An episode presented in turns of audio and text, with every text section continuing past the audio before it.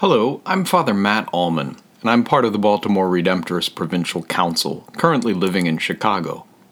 Happy Feast of the Presentation of Our Lord, or as it's sometimes been known in our church, Happy Candlemas. It's now forty days since we celebrated the birth of our Lord at Christmas, and today we remember Jesus' coming to the temple in Jerusalem for the first time. His being brought there by his parents as an infant. We remember the greeting he received there from Simeon and Anna. We have a wonderful church tradition of blessing candles on this day. We bless the candles that will be used in our celebrations all throughout the church year, including ones that we'll use to bless people's throats tomorrow on the feast of Saint Blaise. The blessing of the candles ties in with the words of Simeon in today's Gospel, as he proclaims that Christ will be a light of revelation to the Gentiles. In recent years, though, in, at least in church terms, we've also added a new element to our feast day celebration today.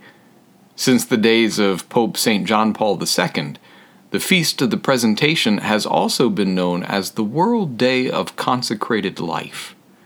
Inspired by the image of Jesus being consecrated to God by his parents in the temple, we celebrate today the gift of all the women and men in our church who have consecrated themselves to God in a particular public way through the profession of religious vows. Today we celebrate monks and nuns, brothers and sisters, hermits and consecrated virgins, each one in their own way bearing a light of revelation to the world, proclaiming God's saving love to the nations. So on this feast day, I ask that you take a moment to pray for all consecrated men and women, and for the Redemptorist and Alphonsian family of religious in particular. May we all be faithful to the mission that begins at our baptism, when so many of us were first carried into the church by our parents, and where we all received the light of Christ from the Easter candle.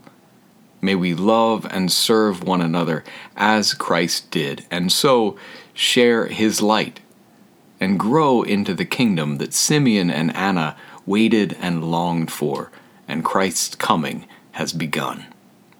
Amen. May God bless you today and always.